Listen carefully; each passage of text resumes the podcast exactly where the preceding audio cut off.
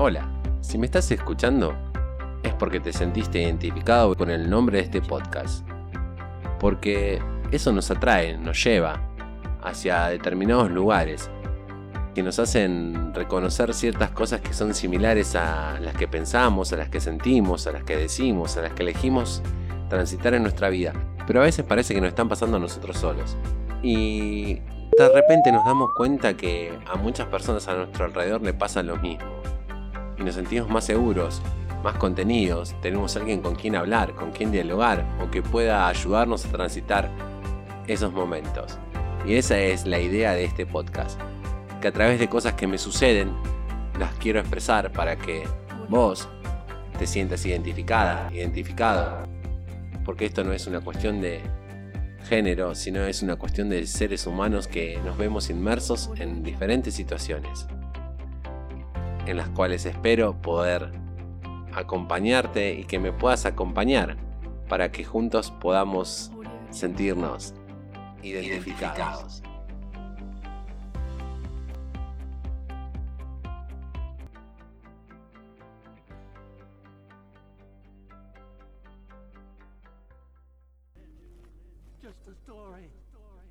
Te fuiste demostrando que amas con cobardía. Te voy a ignorar de tal manera que incluso dudarás de tu existencia. No tropezaré dos veces con la misma piedra. Sabía que algún día te cansarías de mí. Pensaba que sin ti moriría, pero estoy viendo más y mejor que nunca. Me dejaste por cobarde, yo te olvidé por valiente. Y ahora estás en mi lista de promesas a olvidar. No te deseo nada malo, no te tengo odio, eso sería un esfuerzo demasiado grande, no eres tan importante. No te deseo ningún mal, pero ojalá se te escape mi nombre cuando estés con ella. Cuando me eches de menos recuerda que fuiste tú quien me dejó marchar. O me eliges o me pierdes. No soy la segunda opción de nadie. O admites que te arrepientes o sigues mintiéndote a ti mismo. Yo te lo hubiera dado todo y ahora tendrás que vivir sin nada.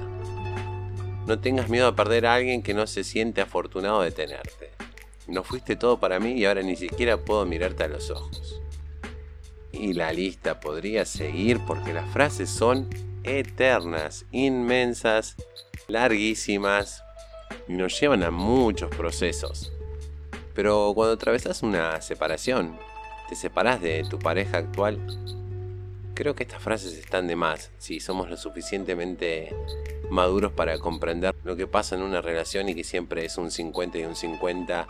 Todo tiene que verse desde ojos objetivos por más que nos cueste más que nada con los ojos del alma, ¿no? Siendo objetivos.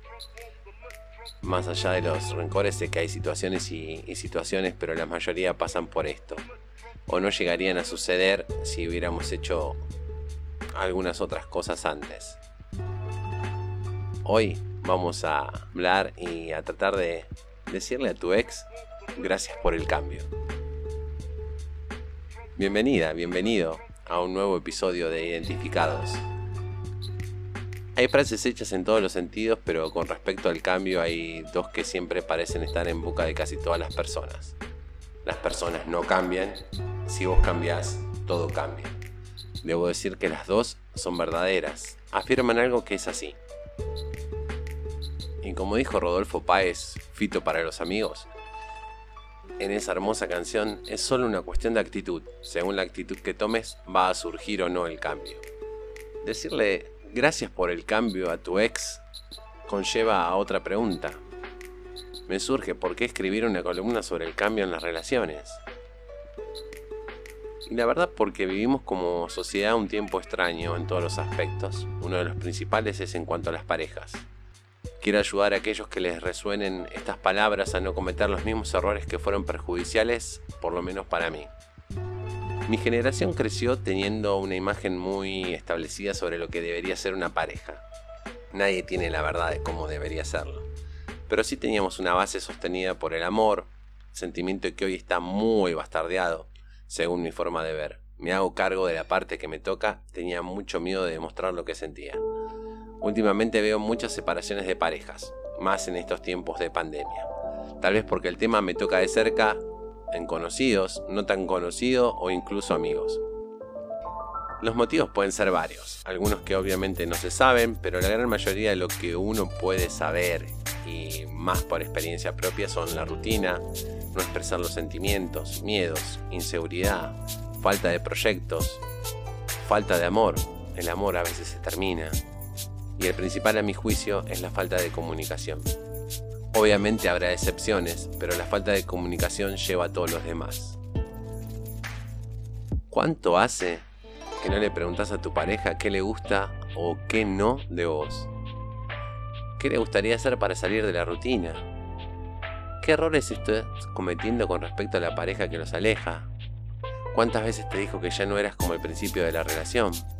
¿Cuántas veces te pidió que cambiaras? Así podría seguir haciendo una lista larguísima de preguntas. Pero se las dejo a mis amigos, colegas, especialistas en parejas. Ya sé, me vas a decir que si de verdad alguien te ama, no va a querer cambiarte. Yo era de los que decía, yo soy así y no pienso cambiar. Resultado, no cao en el tercer round. Soy de la idea que cuando nos piden que cambiemos con buenas intenciones, desde el amor, nos hagamos un tiempo para escuchar con atención el pedido que nos hacen. Dejemos de lado el ego orgullo le pongo ego orgullo porque es una mezcla de egoísmo, orgullo y el ego ese que nos domina siempre. Para después de sentir ese pedido en tu corazón, en tu alma y finalmente en tu mente, puedas decidir si realmente aceptas hacer ese cambio o no. Nos gusta que los demás cambien y nos cuesta horrores admitir que nosotros tenemos que cambiar parte de nosotros. Nadie es perfecto en una relación si dejamos que la rutina nos vaya desgastando, que el día a día se vaya siendo tedioso y no nos proponemos comunicarnos con la persona que comparte nuestros días, nuestras noches, contarnos las cosas que nos suceden fuera de la relación, escuchar a la otra persona lo que tiene para decir, sea importante o no para uno. Para ella si te lo está contando lo es, todo se va apagando. Es ahí donde el amor se va bastardeando, dejándolo agonizar. Cualquier detonante, por insignificante que pueda parecer, lleva a la rotura de la relación. Y como vivimos en un mundo, en una sociedad que va a mil revoluciones por minutos, vamos como autómatas programados y no nos paramos uno de esos minutos a pensar en cómo podemos solucionar la situación. Si las cosas no salen como nosotros queremos, todo se desmadra optando por la opción más fácil y rápida que es la separación. Relaciones pueden terminar mal, espantosamente, bien, maravillosamente, la verdad no importa. Lo que sí importa es el cambio inevitable que va a surgir. Y a ese cambio debemos poder utilizarlo a nuestro favor. Somos seres humanos imperfectos que cometemos errores que a veces se pueden subsanar y otras no. Lo importante es hacerse cargo, empezar a corregirlos para empezar a ser la mejor versión de nosotros mismos. Yo le voy a decir gracias a mi ex por el cambio. No es un agradecimiento irónico, no quiero que se malinterprete, porque culturalmente tenemos esa forma de verlo. ¿Me equivoco? ¿Te sentís identificada, identificado con esto? Siempre tenemos un poquito de ironía en eso, pero no. Soy sumamente sincero y le digo gracias a mi ex. Es un agradecimiento desde el corazón.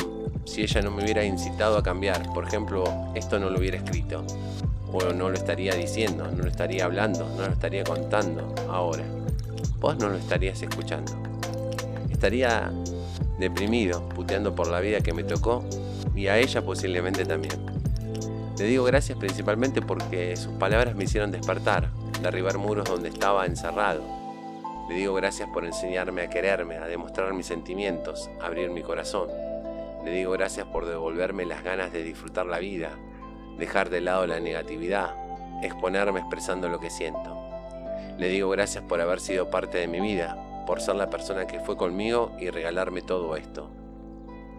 Te invito a que, si existe en vos lo que sentimos todos en un momento de la separación, dolor, rencor, odio, frustración, indignación, etc., dejes todos esos sentimientos de lado, pienses que amaste a esa persona, aceptes tus errores, sientas todo lo bueno que te enseñó y desde el cambio que generó en vos le digas a tu ex Gracias por el cambio.